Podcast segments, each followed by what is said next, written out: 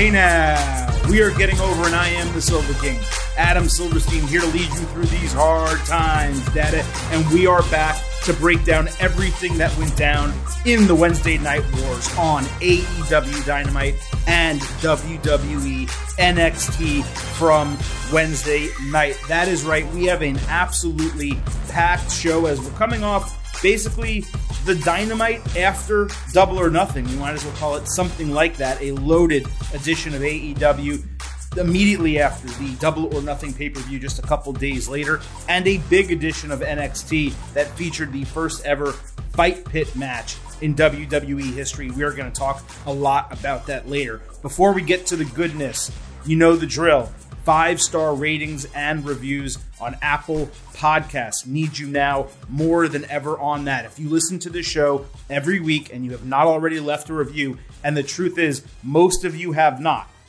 have not left ratings or reviews, please head over to Apple Podcasts and do just that. And if you have not told a friend or family member or coworker about your favorite wrestling podcast, please do that as well. Don't forget to follow us on Twitter at Getting Overcast and you can follow myself personally at Silverstein Adam. But there's not much time to waste today because, as I noted, we had two huge additions of professional wrestling television this past Wednesday night. And in order to get into it, you can tell I'm delaying because I'm trying to load the soundboard. We're going to jump right into the main event.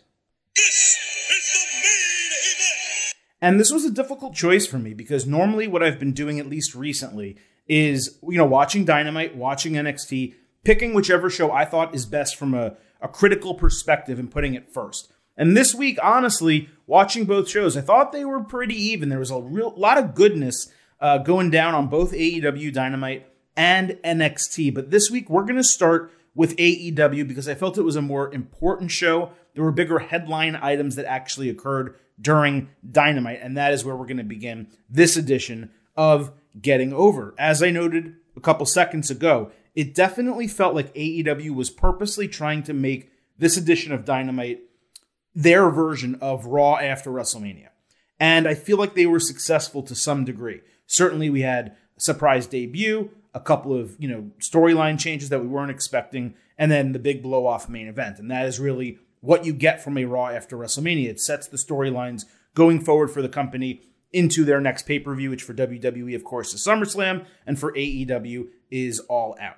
Uh, speaking of Raw, and I'm sure others have noticed this before. Maybe it's because I watch AEW on DVR, I watch NXT live, so I don't see their intro every week. You know, the the theme and the graphics. I fast forward it a little bit, but that package is very similar to me to the Raw is War theme and you know graphic package and, and, even the way like it crescendos to a finish and then you get the fireworks afterward the pyro it, it just it was all very similar to me. I'm not saying that as a bad thing. The raw's war uh, beginning the intro to that show is classic and and it got you so excited for what was going to come next on tv and i think dynamite succeeds in the very same way. So i'm sure like i said i'm sure others have pointed that out before. I don't think it ever really hit for me but i noticed it certainly this past wednesday night. Um, you know, opening the show with the inner circle backstage, that stuff's great, and it's two weeks in a row they've done it.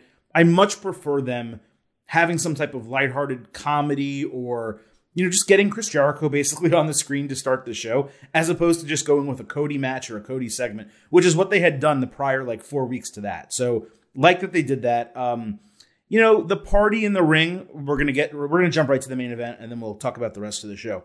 The the party in the ring, the pep rally it was pretty bad. Um, you know, I don't think there's much that Chris Jericho has ever done that is not good. But once the combat contingent came out, so Mike Tyson, Henry Cejudo, Rashad Evans, Vitor Belfort, once they all came out, yes, as JR would say, business did pick up. I was really 50 50 on the entire segment, though, between liking it and kind of cringing a little bit at it until uh, you know, Jericho and, and, Tyson got in each other's face, and that was really good. But even then, it was still eh for me. But once the pull apart started happening and the wrestlers flooded out of the locker room, yeah, akin to how it happened in WWE with Tyson and Austin, sure. But once they got separated and Jericho's like pushing Colt Cabana down off the ring apron, And Mike Tyson really sold it for me. Not just that they were holding him back, but the second wave. There's always that second wave in pull apart brawls where you're calmed down, you're like, ah, you know, I'm going to go back, fine, whatever. But then Tyson tried to go at Jericho a second time. When he did that, and I saw the passion in his eyes, and I saw that this is something that he seems to really be wanting or, or involved in, um, that kind of lifted me to say, wow, this is a really cool segment that AEW has Tyson in this role to do it. Yeah, is Tyson washed? Of course he is. He's older. You know, it's it's Tyson and or Cejudo and Rashad Evans and, and Vitor Belfort are they all contemporary major stars? I mean, Cejudo is, yeah. Uh, the others are, you know, past uh, generation uh, of major talent, but that doesn't really change the fact that this was entirely done purposefully and as it should should be to get mainstream media appeal, and it succeeded. It was, you know, ESPN had a story on its homepage, CBS Sports had one. I saw numerous headlines coming out of Wednesday night, and that is exactly what AEW should be doing. Um, I don't exactly know where it's going to go. I think that it's pretty clear they're making a star play for a Jericho Tyson match, presumably at All Out, but that's a ways away. I mean, that's later in the year, I think in September, right? So we have a long way to go to to get to that. Uh, there were certainly pictures that surfaced over the weekend of Tyson and, and some of the MMA guys uh, cavorting with the AEW talent at a party in Jacksonville, which again, you know, you're socially distancing, but you're having parties, but whatever. Um, you know, hopefully everyone was tested before that, but but so clearly there's some type of relationship brewing, and I do like that. You know, uh, WWE is not going to have the grip, the grip or the reins on outside talent being involved in professional wrestling. And certainly Mike Tyson is a huge step up from the Arrow dude, whose name, unfortunately, uh, Stephen Amell, yeah, I think that's it, uh, was escaping me for a second there. But but getting Tyson involved and even Cejudo involved now that he's quote unquote retired from UFC, even though I don't think people actually believe that. They think it's a ploy to get more money out of Dana White. Uh, getting them involved there is great. And Rashad Evans, certainly a huge UFC name from back in the day, and he's still kind of around the sport, so he's still you know on people's tongues and people see him. Um, I just thought it was a good segment. You know, I saw some people tweeting me that they hated it. I, I don't necessarily buy that. I think AEW accomplished exactly what it needed to by doing this, and the question now is how do they pay it off? Because you're going to get Jericho and Tyson probably a couple more times on Dynamite. Uh, they're also going to need to come up with something for Jericho to bide the time until that match can actually happen. Assuming we get that match, assuming Tyson doesn't just enlist another AEW wrestler to be his man, to take his place in a match against Jericho. Uh, I think we're going to get Jericho and Tyson. I think that's 100% the plan for All Out. And Jericho is really the right guy to do it, but I do have some DMs here, so let me get to those. First one coming in from Robert at Bobby Og, AUG. He says, with it looking like Jericho is going to feud with Tyson, uh, do you think he may be entering a Hollywood Hogan stage in his career where he has feuds with celebrities and old foes? This can keep him in the limelight while being out of the title picture. If so, would you be in favor of it? Uh, I don't really know that Jericho needs to have multiple feuds with celebrities. This is unique. T- Mike Tyson is different. He's a big crossover star, a little bit less now, certainly, than he used to be, but he's still a huge name. And when that video surfaced of him a couple weeks ago, like just throwing punches in the gym and kind of shadow boxing and there's an idea, I guess, that he's going to do some type of charity fight with Evander Holyfield. Um, I mean, that's still exciting, yeah, even in 2020. So for Jericho to do something with Tyson, I love it. Do I need him, you know, suddenly having numerous celebrity feuds? I don't. And I think Chris Jericho's, you know, use for AEW is beyond that. He doesn't need to feud with celebrities or old foes. What he needs to do is feud with young talent and put them over in AEW, and I think that's what he's going to do. I mean, eventually, at some point, it might even be a year from now, you're going to get a Sammy Guevara Chris Jericho feud, and Guevara is going to go over, and it's going to be fantastic, right?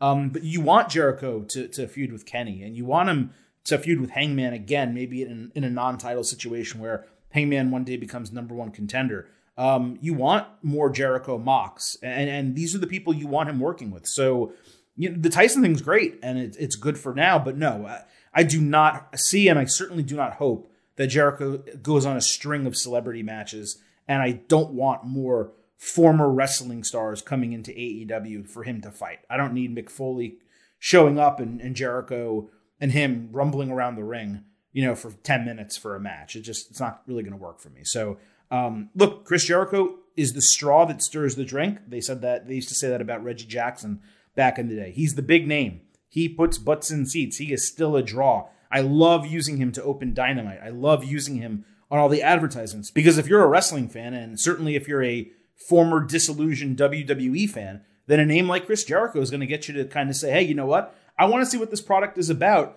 And if you watch an episode of Dynamite and, and the last couple have been really good, you might stay and you might DVR record that for the following week. So I think that's exactly the point of Chris Jericho. Another DM slide from Marcus at M underscore Hazarin. Uh, he said, you, Did you think Henry Cejudo looked super out of place? He said he has interest in WWE, but he seemed clueless tonight.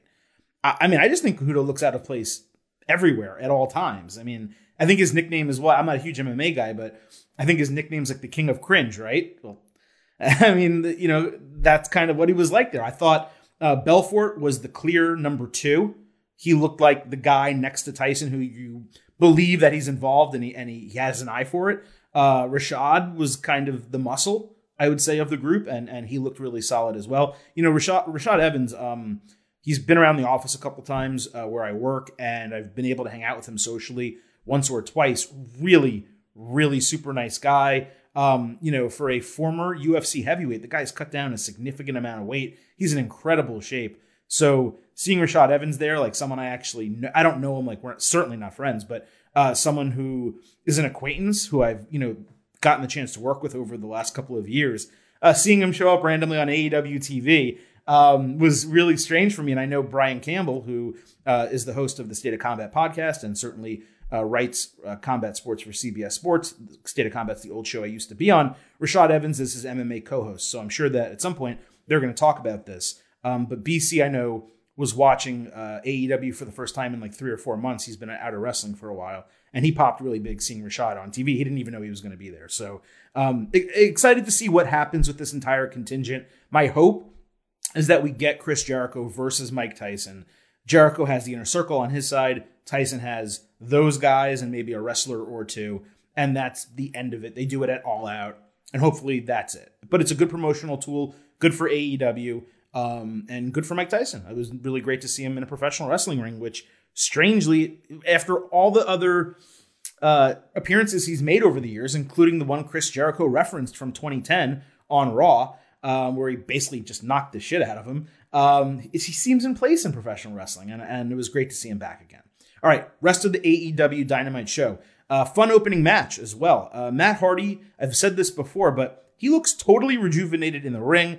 I don't know if it's just because he had so much time not actually wrestling for WWE that he, he was able to heal himself and, and maybe he learned some new tricks uh, in terms of training. But he looks great. And I mean, I think what did he do? A, a moonsault off the top rope onto three dudes. It looked totally natural and normal. And this guy's, you know, he's pushing it age wise, but it looks like he does have a couple years left.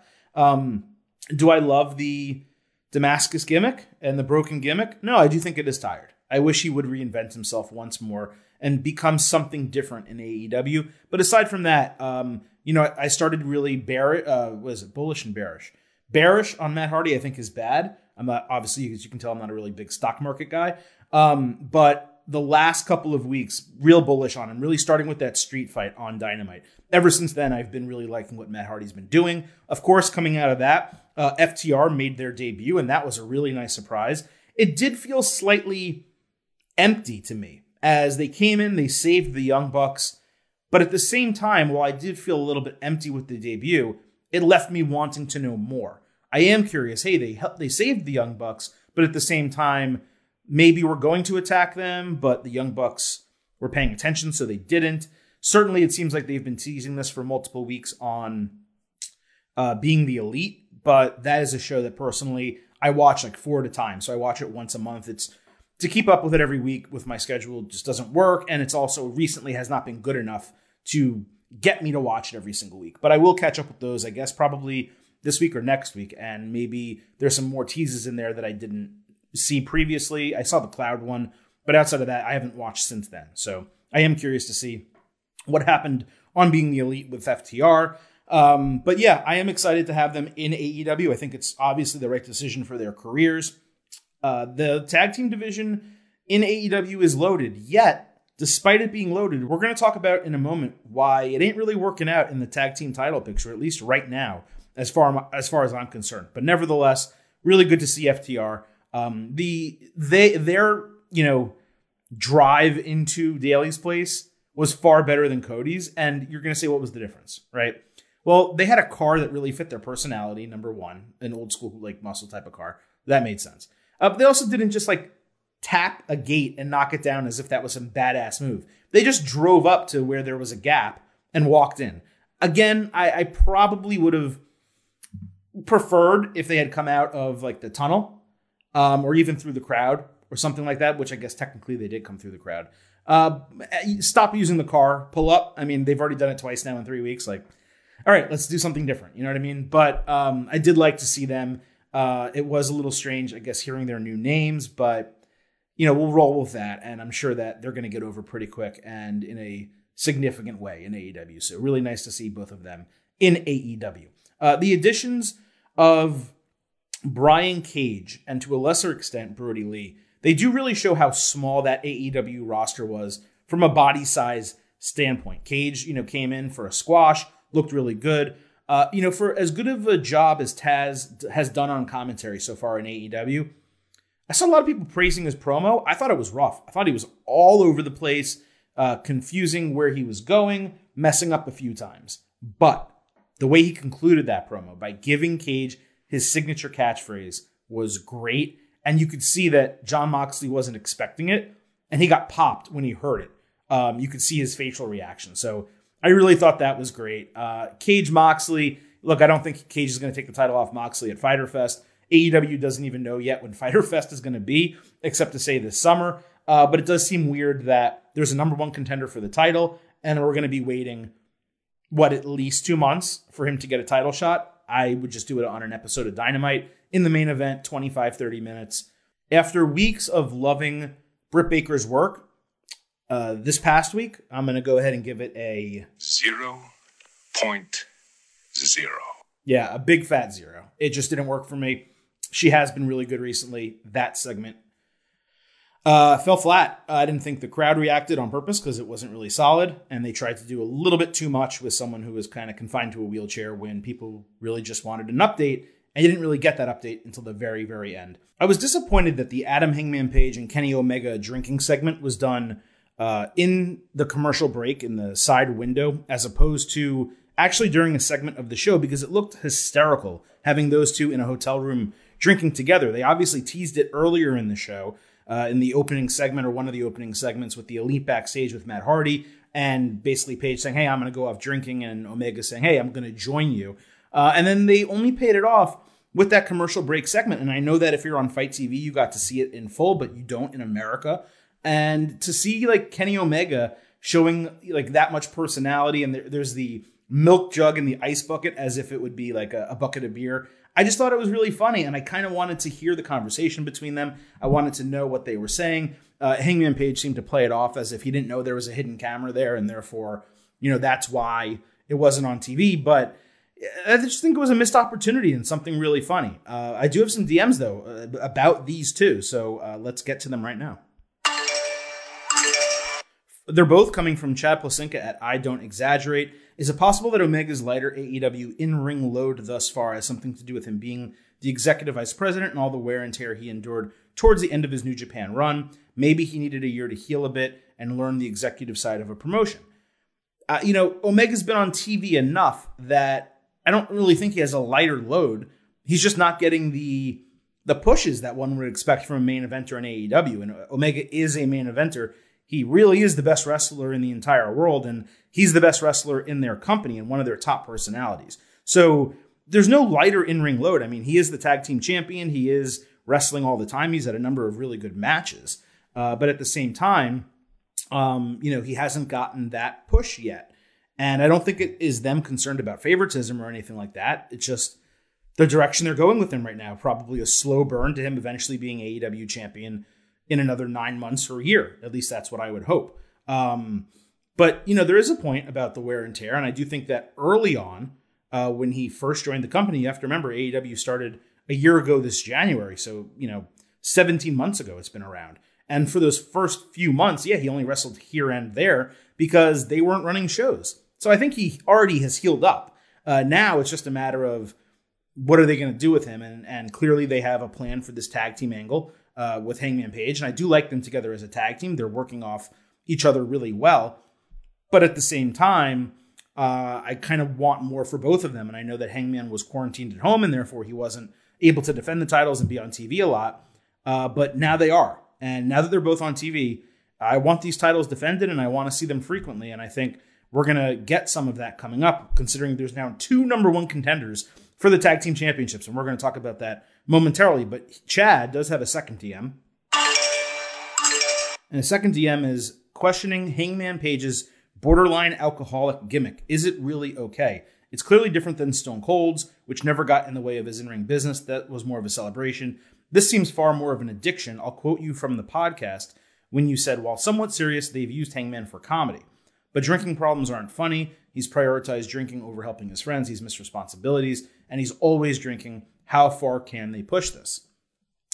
It's a fair point. Um, I think that they're towing the line, is the best way I can put it. There are drinking problems where people drink a lot of alcohol, binge drinking, and then there are you know, there's alcoholics, and I cannot thread that needle because I am not a specialist in addiction, nor am I going to claim that I am. But while AEW is showing that he likes to drink his problems away, they're not showing that his alcoholism is getting in the way of his production. Is he sometimes showing up late? Yes, but what's he ultimately doing when he gets there? He's saving his friends. He's operating the best he has in his career in the ring. You know, he's He's a tag team champion. Uh, he's doing great in matches. Um, and but he's taking this different approach, right? So, you know, they're towing that line where they're not saying he's an alcoholic, but they are saying that he has a drinking problem. And I know that is a line that many think is blurred, uh, but that's just kind of the best way I can describe it. So, you know, I think it's fair to question it. If it, you are someone who has that as a part of your life or your family or a friend or anything like that, then I could see it rubbing you the wrong way completely. But I do actually think AEW ultimately has a plan for him to get through and get over this. And because of Kenny, I'm starting to wonder if it might be through him. If Kenny, you know, they lose the titles at some point and Kenny tries to like resuscitate his his his life uh, and get him away from alcohol, con- considering Kenny is dry. He's a sober guy. He doesn't drink, which is clearly what the milk is all about. And he either gets him addicted to milk instead of alcohol, or eventually they have a match and Kenny wins and kind of then lifts him out of it and helps elevate him into the main event. I, I hope it's something like that, but I don't know the direction they're going. And for them to tell this long of a story with Hangman Page and have us questioning what they're going to do with it and even questioning the storyline itself, to me, that's what wrestling's all about. So uh, it's a little bit more adult, sure, but AEW is a little bit more of an adult show. So I have no issue with them doing it as long as they keep being careful like they have been to this point. Uh, I did now moving on with the rest of the show. I did get a chuckle out of Cody's "I don't think I'm well liked in Connecticut" line, uh, but the EVP saying he has a chip on his shoulder because Tony Khan called him fourth rang hollow. I mean, it'd be one thing if Tony Khan called him 80th. I mean, he's comparing himself to Tom Brady. Tom Brady was the 199th pick in the NFL draft. Cody being the fourth call simply because Tony called the Young Bucks first, which are two, and then I'm assuming Kenny Omega maybe second, who's the third. Uh, you know, that doesn't really make me think that he's a common man by any means. He's certainly not Dusty Rhodes uh, in terms of what he's had to work up from in his career, just because he had to start at the bottom. He still started at the bottom in WWE. So the promo rang hollow for me. It didn't work at all. I saw people saying it's another great Cody promo. No, it wasn't. Cody has had some really damn good promos this year. Uh, maybe he will end up having the promo of the year by the time the year is said and done. This was not that. Uh, the only thing that I was happy with is I am glad the TNT title is going to be a TV title, as it should be considering what it's called, and defended every single week. That said, um, if they're going to be doing an open challenge every week, then MJF being 8 0 and atop the men's rankings, that should be plenty for him to get the first shot or any shot or a shot at the title anytime he wants. There shouldn't need to be a battle royal to determine an opponent. Um, you should if it's an open challenge then anyone can come out and challenge you and again if the battle royal gimmick was only because it's the first challenger then mjf cutting a promo saying it should have been him but someone in the office is standing in his way okay but i mean how often is that used? Uh, the, the someone in the office is standing in my way. The guy's 8 and no he should be going into the office and demanding a title shot and getting it against cody. Um, they just didn't want to pull that trigger. So what i would have done is i would have left him out of the battle royal completely. I know they wanted to do it to kind of tease this MJF Wardlow split up, which they did first in the backstage promo and then they uh, did again in the ring when MJF accidentally hit him with the ring, uh, meaning the diamond ring. But yeah, uh, it just didn't work for me from a logic standpoint, and I'm going to call that out every time I see it. Uh, I did like Jungle Boy winning, though. That's the right call, and I do think the Cody Jungle Boy match next week is going to be fun.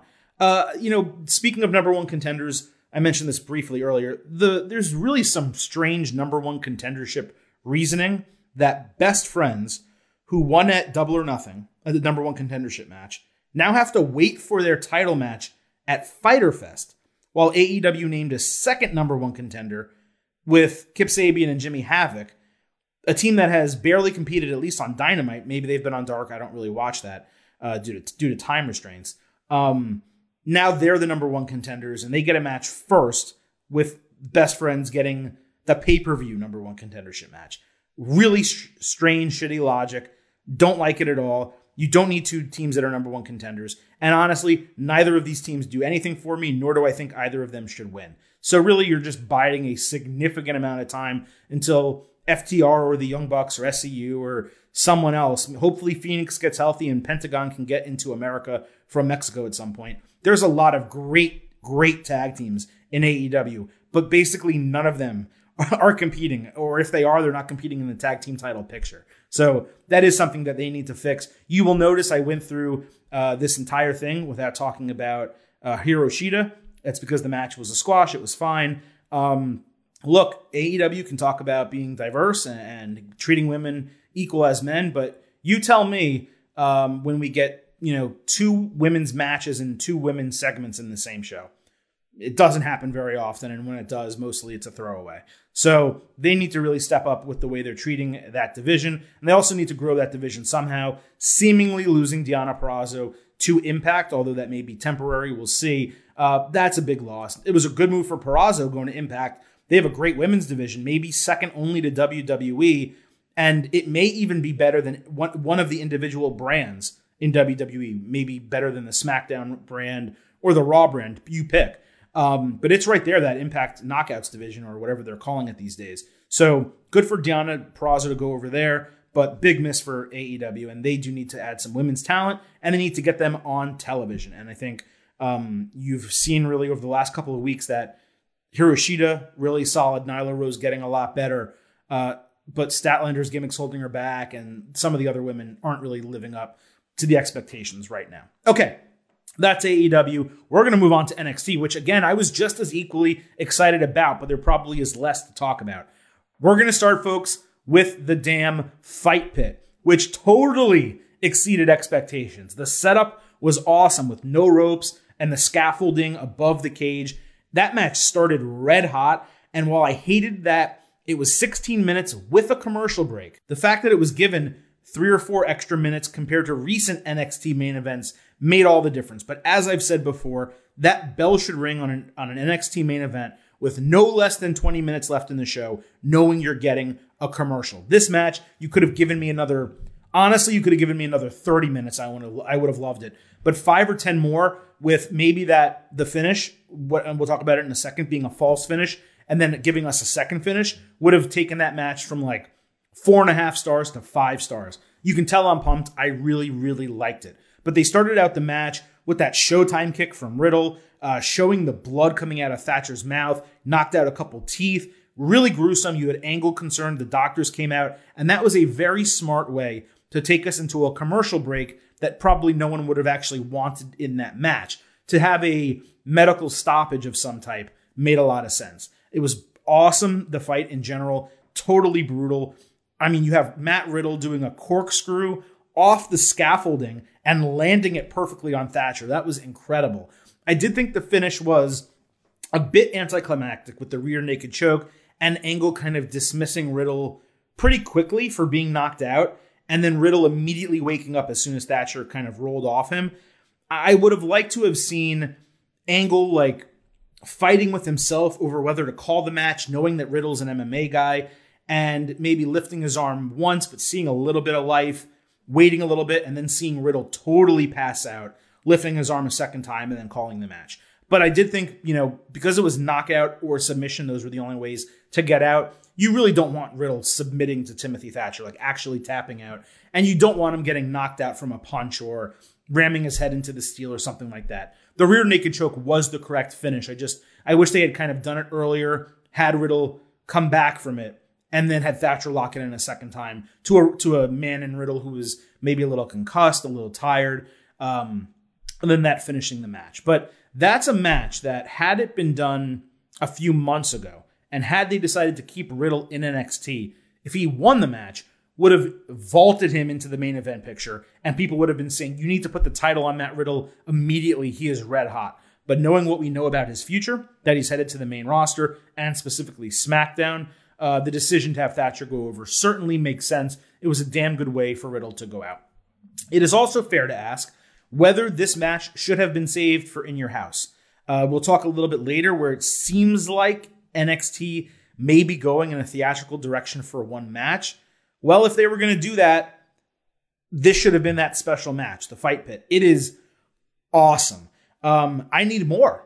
I need more Fight Pit. It would be great if this is a signature match going forward for the NXT brand, not only between NXT superstars, but where they're even reaching across to the main roster to challenge people, or people from the main roster are so enticed by the idea of the fight pit that they want to come down to NXT, quote unquote, and then challenge for it. Could you imagine seeing Daniel Bryan without much to do, you know, going after Kyle O'Reilly or Timothy Thatcher in the fight pit? Um, you know, Cesaro wanting to come down, Shinsuke Nakamura. There's a lot of legit people. I mean, hell, Shayna Baszler against another a woman, you know, um, maybe a Shayna Baszler against uh, Sonya Deville if you could make it work that way, right? So, so this fight pit really, really needs to be an NXT signature match, and whoever came up with it really smart because it took the Lions Den, which was really good for Ken Shamrock, and it worked at that time. It modernized it to 2020, and I'll tell you, if Tyson wasn't in the main event of, of AEW, people would be talking about Fight Pit today, as awesome as it was, and hopefully that a lot of people tuned in for it because it was fantastic, and you can tell I'm pumped I was really, really excited to see it. And we do have some DMs coming out of this as well. First one from Nick Z at N Zannybony93. Uh, the bro stoner gimmick is a little annoying for Matt Riddle. I get it. I get it is who Riddle is, but I'm curious if that lowers his ceiling. No, uh, it's unique. It's different. Uh, it is likable, and it is also Riddle's also proven that with the gimmick he can be both a face or a heel. I think with this gimmick, the way Riddle is, his per- it's his real personality. It's not really that much of a gimmick. That's that's really the thing. This is Matt Riddle. Um, certainly, I've spoken to him individually in interviews, and he's a little bit less dim. Um, he's very eloquent, and he he can speak his mind. But nevertheless, this is a real version of Matt Riddle, and I think it's going to propel him to superstardom on the main roster. So very very excited to see Riddle. Hopefully on SmackDown or hopefully on Raw is where I really want him, but on SmackDown soon, and I'm really curious to see how quickly they vault him into that main event picture. Sean McDermott at I'm Bored Brother. If that's truly it for Riddle and NXT, how would you rate his time there? He has world champion potential on the main roster, but only ended as a former tag team champion. Yeah, um, they had different storylines going while Riddle was in NXT, and he was kind of a victim of that circumstance. You know, Adam Cole and Tommaso Ciampa and Johnny Gargano, that was a really big storyline. But you know, Riddle probably at some point, if that had not been going on and it had not been delayed as long as it had been due to injury and storyline changes, um, Riddle probably would have been a, a, world champion, an NXT champion at some point. I mean, you look at Keith Lee, it took a while for him to get going. Now he's North American champion, and you're kind of like, eh, you know, it's fine, but we're not seeing him much. He's only fought the big dudes. It, yeah, he does have that match with Johnny Gargano coming up. We're going to talk about that in a second. Um, but we kind of want to see more from Keith Lee as well, right? So Lee, hopefully, he gets a good feud in with Gargano, maybe has one more, drops the title, heads up to the main roster, or at least heads into the main event of NXT. Did they miss it with Riddle not being in the W in the NXT championship picture? They probably did, but again, victim of circumstance given the storylines they've been trying to tell with Cole, Ciampa, and Gargano and injuries for multiple people in that factoring in, uh, the pandemic factoring in. You know, Riddle just kind of got the unlucky end of the straw there, but he's a big time talent. And I don't think his lack of title success, quote unquote, in NXT is going to affect him at all in the main roster. We have one more DM here. Atish Tawari at Atish911. Hey, Adam, as you pointed out last week, considering Thatcher's limited mic skills yet incredible grizzled grappling mat wrestling skills, what is his true ceiling in NXT, in your opinion? You know, I don't think it's high. Uh, I thought he was great in this match. It probably used Thatcher to the absolute best of his abilities. Maybe this is a signature NXT type of match for Thatcher in particular, not just NXT in general. And if so, then yes, there is the Kyle O'Reilly. Um, there are some of the British dudes that you know will be able to come in and grapple with him. It would be interesting to see more fight pit stuff with Thatcher, but do I see him as NXT champion? No. Do I see him as North American champion? Given the right circumstances, potentially. Um, tag team champion again, maybe if he finds the right partner. But I think he's, I, I hate to use this term, like, he's a hand. He's a Cesaro, basically. He's someone who, you know, is limited in some ways, but exceedingly talented in other ways. And I don't think that's the worst spot for him to be in. So as long as NXT continues to find ways to use him, then I do have a really good feeling that they're they'll maximize his skill set. But I don't see him being a main roster superstar unless they run into a gimmick or a personality or something that really clicks and just ends up working for him to such a degree that he gets over that he they have no choice but to elevate him. But right now, I don't really see that happening for a while, if ever. Uh, now, moving on to the rest of NXT. The crowd for Raw was great, all things considered, but I thought it was really weak for NXT. The negative reactions were just long strings of boo, boo, where you kind of want them to say things, right? And get the heels, you know, riled up to some degree. I, I thought it was pretty weak the way that crowd acted on NXT. And with there being far fewer people, they weren't as loud, and none of them were across from the hard cam, so you didn't see anyone in the normal shot. So really, the Full Sail crowd versus the Performance Center crowd, night and day. Uh, the Performance Center crowd is is way better, and I hope that we get that more on SmackDown this upcoming Friday. Uh, we did see Drake Maverick advance out of Group A in the cruiserweight triple threat match for the, in the tournament. Uh, it was very entertaining and a good effort from all three. I'm just not sure I would have opened the show with it. I also don't really like that they're letting the finish stand as it was, considering Kushida both simultaneously with Maverick got a pinfall victory because his legs were draped over uh, Jake Atlas, and they showed after the commercial break, or at some point in the show, they showed a replay where uh, Jake Atlas was submitting before the pinfall even counted. So, you know, NXT is going with, hey, the referee's decision is final. Sure, but you also have the best general manager, commissioner in all of, of professional wrestling right now, in William Regal, who has been known to come in and make things right. So, if anything, this should probably be a triple threat match, or at least one more Kushida Drake Maverick match, uh, because they both beat Atlas clean. It was obvious, and Kushida beat him twice. Uh, so I just didn't like it. Um, you know, I, I know what they were going for, and I, I respect that, but it was very sloppy if you actually consider the logic behind it. And I don't really know what WWE is going to do with Maverick. I do not think he's going to beat El Hijo del Fantasma. Ultimately, I think Fantasma is going to win the Cruiserweight title, as he should. But Maverick, to me, if this was a legitimate situation with him being let go and, and them him saying, hey, I want to come back and finish this tournament – He's shown enough, more than enough, to deserve being a full time WWE superstar again, to be re signed. And if not, then WWE did him a hell of a service, allowing him to go out in this manner with this much TV time and totally getting over. So good luck to him if it's away from WWE. But I do hope that he has shown enough in this short period of time to get a new contract um, and get re signed, despite the fact that he was actually legitimately released.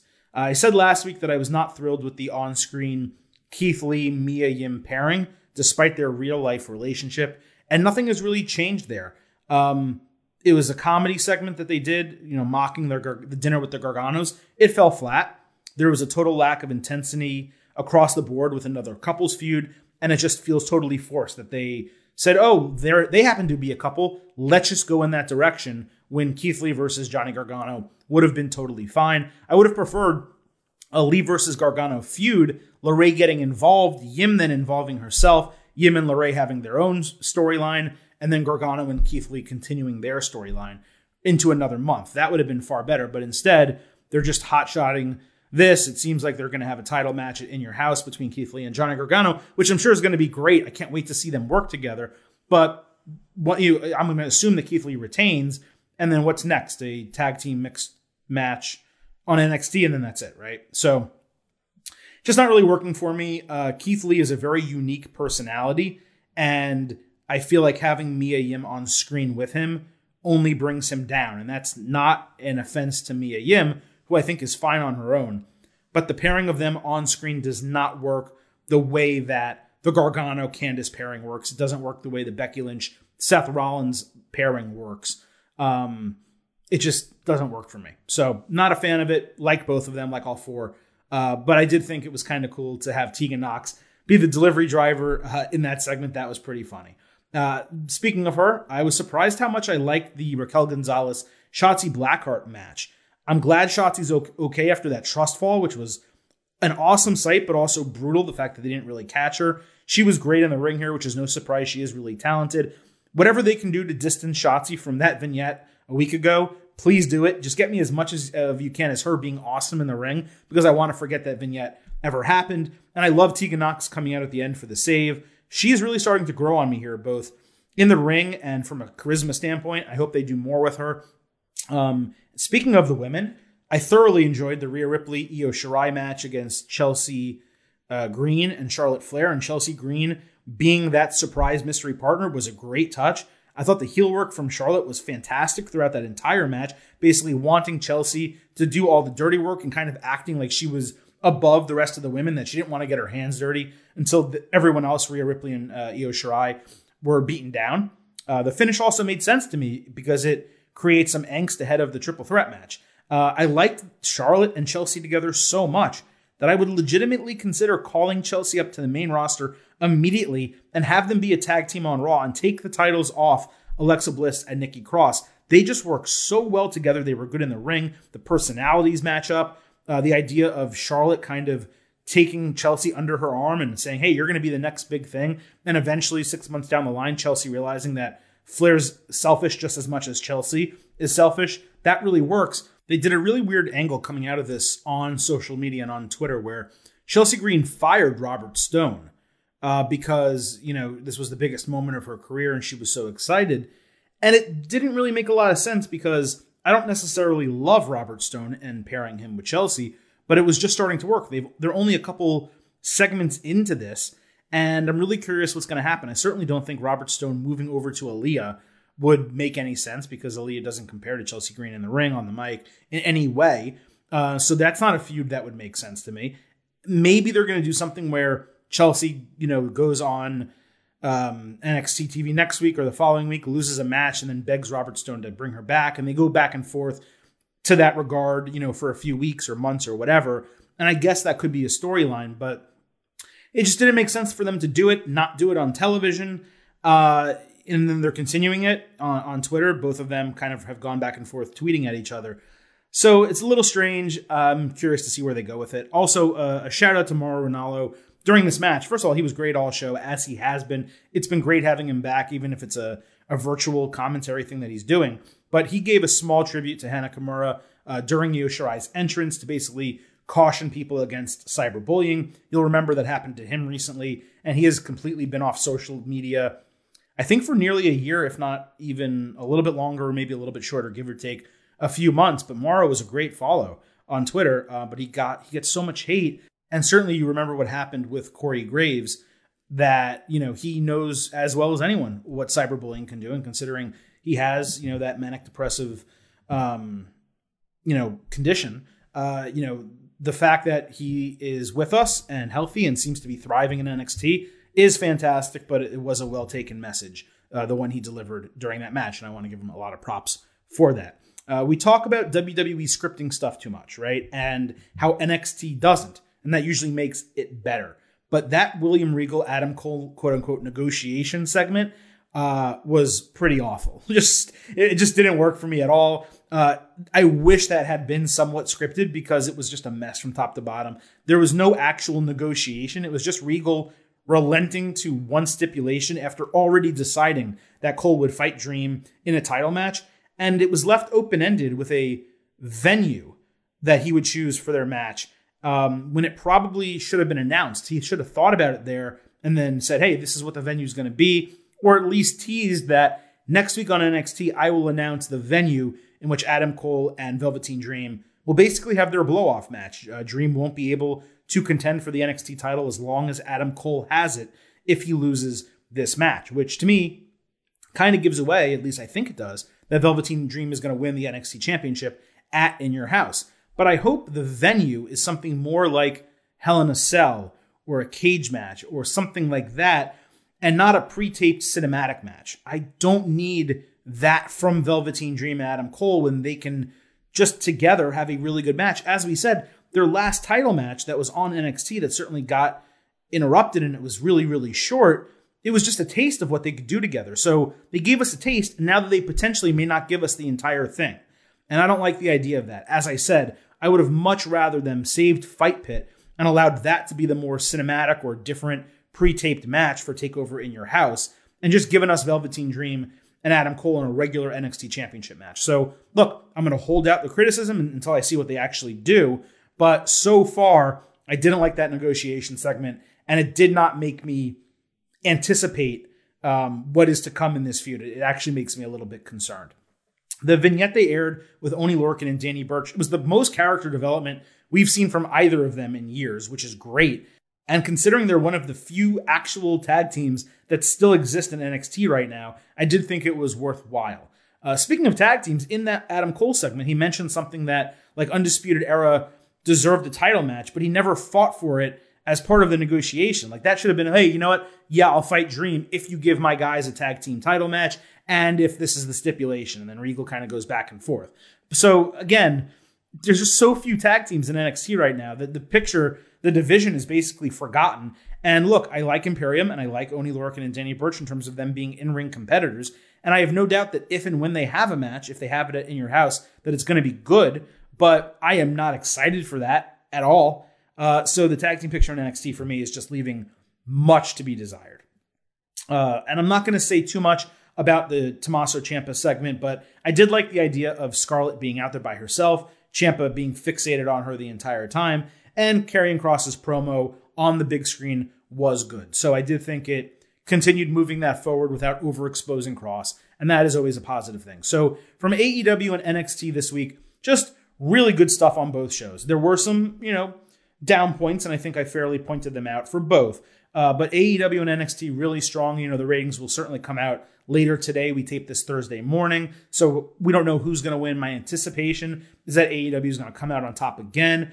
But NXT really good. I do hope they close that gap in that final quarter hour because the main event of NXT, despite Mike Tyson being on AEW, that fight pit was better. It was the best segment period on either show. So four hours of TV, Fight Pit for me was number one.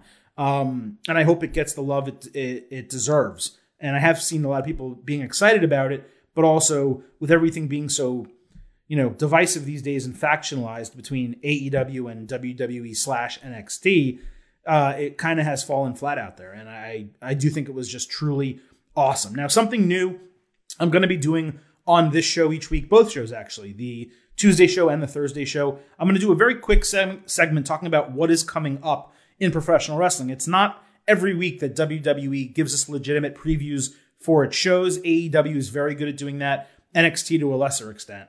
Um, but, you know, on Tuesdays, we'll talk about what's coming up on Wednesday shows. And on our Thursday show, we will talk about what's coming up on Friday and Monday in WWE. So for SmackDown, they have nothing else advertised right now except for the two Intercontinental Championship Tournament semifinal matches. The first, Jeff Hardy against Daniel Bryan.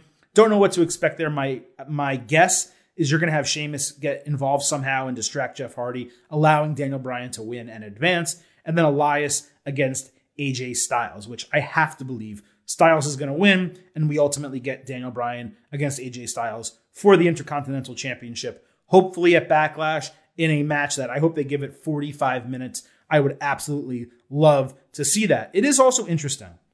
They're continuing the Styles Undertaker feud. They mentioned it certainly during Money in the Bank, where Styles was scared by the poster and then opened up the room and saw the casket. They also did a backstage promo after SmackDown went off the air. They aired it on social media. It's on WWE.com as well, where Styles basically says he still has The Undertaker on his mind. So I don't know if that is SummerSlam, if that is Survivor Series, but considering Taker is this documentary, The Last Ride, which is very good, is still going on on WWE Network. And there's a lot of things pointing to Taker actually retiring from the ring at Survivor Series, which is not just 30 years from his debut, but it's the exact event and the exact date. And as of right now, it is scheduled to be in Texas. There's a lot leaning towards him retiring then. I'm starting to wonder if it's going to be AJ Styles who maybe retires The Undertaker and not The Fiend or Aleister Black as we expected. Uh, there's not much more uh, set for SmackDown, not much going on right now. Um, the Miz Morrison feud with Strowman is not going to get any better, so I'm sure they'll have a segment, but I'm not anticipating that. What I am curious about is to see where they go with the Bayley Sasha Banks uh, feud slash angle. I guess is probably the better way uh, to reference it right now. Now that Charlotte isn't there, so she's not going to instigate anymore, and there's not a clear cut number one contender. I could see them doing a number one contendership match or a series of matches to give Bayley a, another challenger at Backlash. Uh, I could also see them kind of giving them a week or two off and then continuing it as we get a little bit closer to SummerSlam or figuring out something for them to get involved in uh, before that happens. But Bayley has basically run through the women on that SmackDown roster right now. And Sasha's really the one that is left. So if you're not going to go into that feud soon, then you got to figure out something else for Bayley to do, or you need to make the number one contendership uh, the big feud that needs to go on with that women's division right now. But I am really curious, as I have been. I, I really like the storyline a lot with Bayley, Sasha, and all the machinations involved within. I am curious to see where that goes. And then for Raw on Monday night, certainly that is far off uh, from the taping of this show, but we do have three things announced already, four things actually. Apollo Crews will be defending his newly won United States Championship against an opponent of his choosing. I don't really know who that's going to be. If it's Akira Tozawa, I think that would be interesting considering their their feuds and their past, their history.